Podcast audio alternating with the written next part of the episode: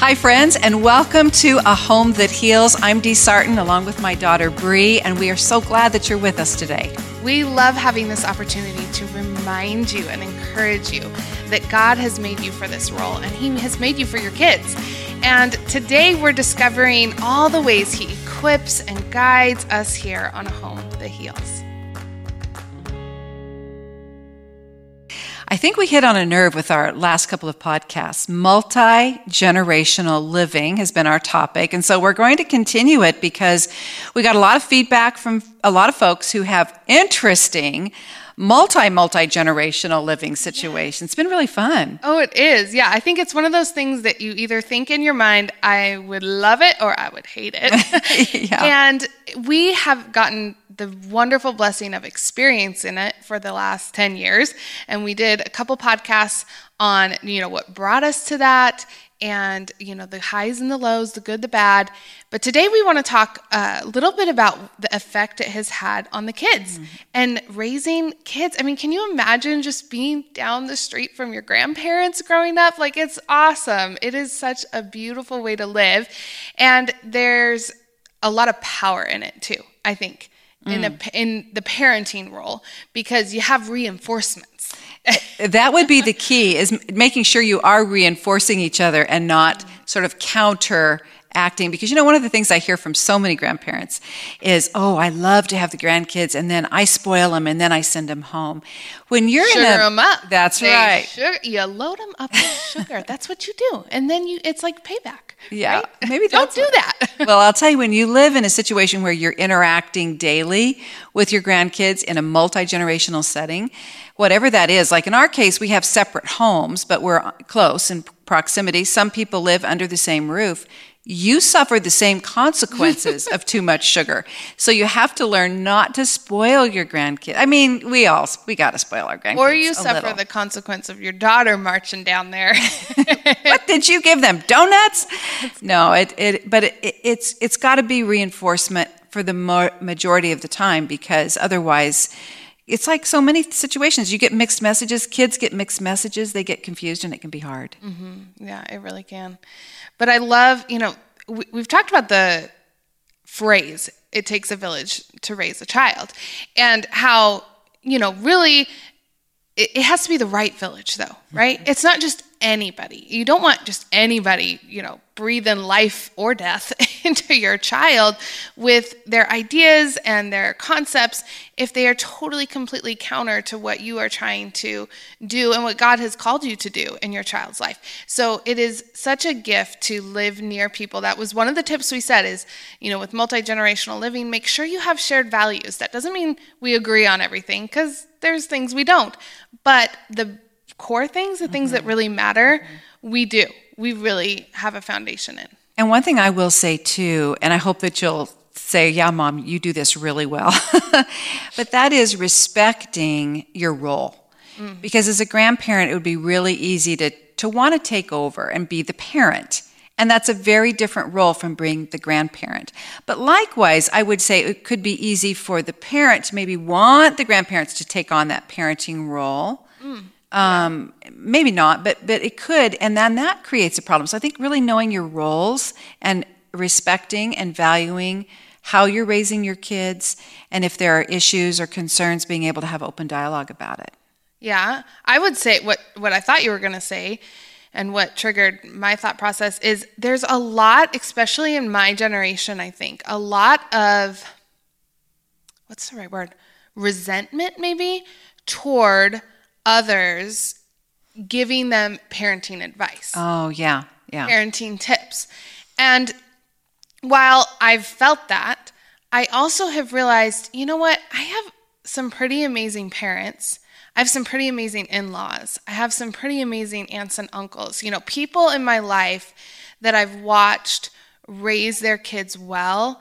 And I, I want to learn from that. Mm. I want to grow from that. And I I wonder sometimes my mind thinks what was it like a hundred years ago, you know, mm.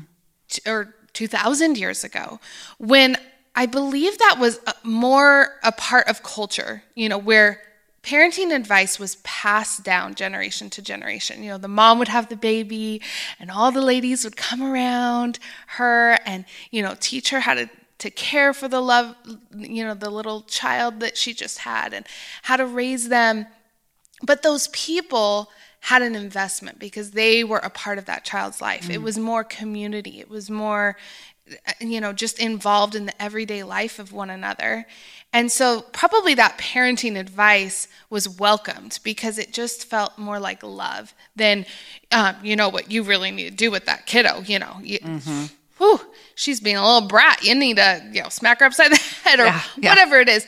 But it just felt like it was being given in love. And, oh, and that's one of the cool things about multi generational living is you get a really holistic view of your grandchildren as a grandparent. Mm. You see the good, the bad, and the ugly. You know, they aren't just on their best behavior.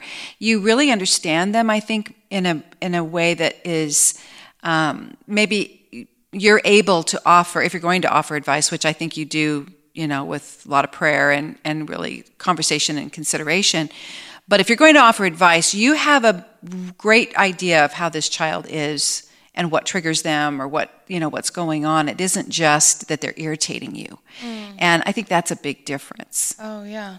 Well, and you see what the parents are doing. You know, yes, I think sometimes yeah. we're so quick to judge. You know, we think, oh, if those parents would only, you know, discipline mm. their child, or if those parents would only fill in the blank when we really don't know. We don't know how hard they might be working on, you know, the behavior that this child is struggling with, or um, or might be, you know, just really trying to shepherd that child's heart. And it takes time. It doesn't happen overnight. So when you're living together or in close proximity, you really see that. Well, let's talk about uh, this aspect of it too, because what you and I talk about a lot and comes out in our podcast often is the books we're reading. Mm. Because we, you know, you'll read a parenting book and you'll say, "Oh, I really like this idea," and so usually we'll swap books and I'll read it, so I kind of understand where you're coming from. I think that's a really good practice, whether you're in multi generational living or not, because it yeah. kind of gives you a neutral place to discuss parenting ideas and whether they have uh, merit or not. But also, I think because your generation maybe didn't have the benefit of always older people living close to you, really involved in your lives because we've scattered ourselves so far across the country, then you'd read a book and you'd suddenly become an expert and not want to hear what maybe your mom or your dad the grandma and grandpa to those kids has to say. Oh, Do you oh, think? Or that. yes, I did that. Yes, yeah, I did that, and I really have realized how I would read a book and I'd get so excited because I thought, oh, this is it. Oh, this oh, yeah. is the method that I was looking the for magic my whole pill. life. Like this is gonna be it. It's gonna all work. I have to do is implement these steps. You've heard me talk about this before. I'm so guilty. And then I would implement the steps and nothing was happening. Because these experts they didn't know my kiddo. They didn't know you know our situation our life.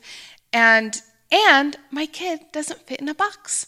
And i've got four of them. Mm-hmm. and trust me they don't all fit into the same box. No, they are so all different so right? You know you feel the same way too. You look at your two three children and you're like wow, how are you so different?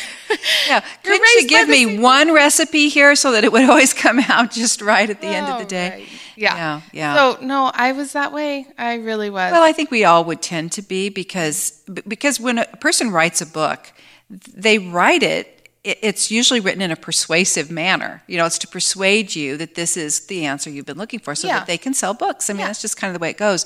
But we all know that it is hard to raise kids in any kind of a cookie cutter situation. Yeah.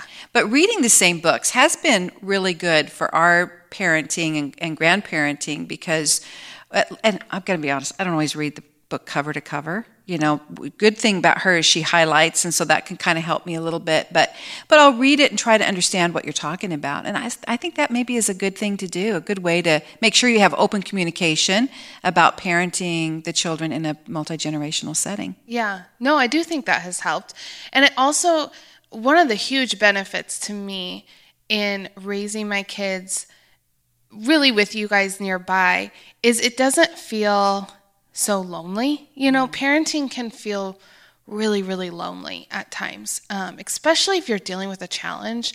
Especially, you know, I know, oh, we have had we have what haven't we had just the neatest time meeting people as we go out and Oh, talk. so We've true. met you and Yeah. you know whatever the challenge is it could just be a challenging time in your child's life in your life in your relationship it could be raising children um, that have special needs that are just far more than you can bear and that you can do alone and so when you have people in your corner there's just nothing like it you don't it's like it's such a blessing from God. And so I I do think as parents we have to we have to ask for help. We have to pray and seek and look for those people that God might be putting in our life and humble ourselves to really allow God to use them. Because God has used you guys mightily in our life to just especially in those times when I just felt really really lonely and I felt like nobody would understand.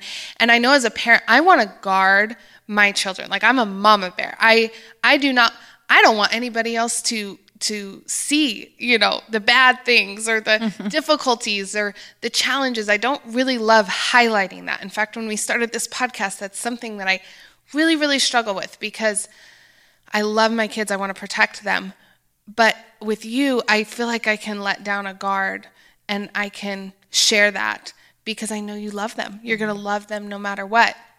And you're going to pray for them. And so I mm. just encourage you, even if you're, you're not like, hey, come move into my house with me and let's live together.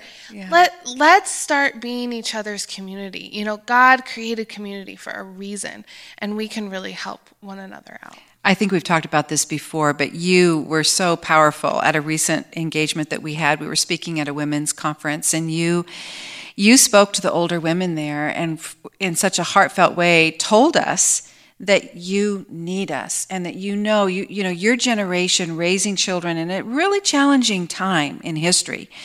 You need us, but I I I thought that was such a great message because a lot of times we don't feel like maybe we're welcome or who would want my involvement you know what how would that how would that look so again it comes down to communication and really opening yourself up being a little bit vulnerable but also really being willing to talk about what you need and letting people know oh goodness it's it's such a privilege to be that in, intimately involved and in and really um, being able to see the fruit and the wins that come along as a result of that.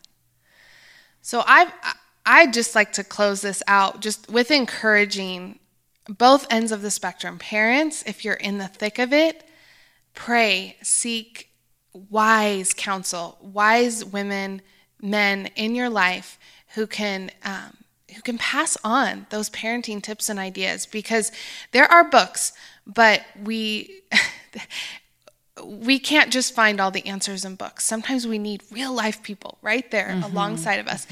And then you who have already been through it and your kids have survived.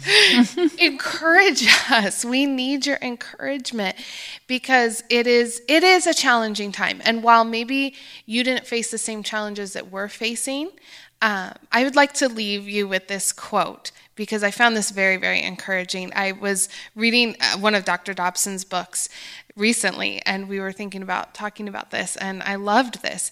He said in his book, I'm even more convinced now that the principles of good parenting are eternal, having originated with the creator of families. The inspired concepts in Scripture have been handed down generation after generation and are just as valid for the 21st century as they were for our ancestors. While we might be living in challenging times, there have been challenging times before for generations. And this parenting thing has been going on from the beginning. And so you have value, you have worth, um, you have wisdom that God has given you, and He wants you to pass that along. And then parents, they've got it. They've got the wisdom, they've been through it. Let's let them pass that on to us so that we cannot feel so lonely. Oh, that's a good that's a good word. And really it all boils down to both sides being in the word. Knowing that we are really committed to godly wisdom. That's probably the the key to all of it. Oh, thank you for sharing that, hon. Well, we're so glad you're with us. As we said at the top of this, we um, have felt like we've struck a, a bit of a nerve, but we also know that not everybody's living in a multi generational close proximity setting, but the ideas hopefully can really apply across the board because you know what? We have these amazing things right now that can do FaceTime. Mm. I think that is so cool that you can do that. And I've talked to a lot of you that um, have grandkids that live across the country, but you found creative ways to do FaceTime.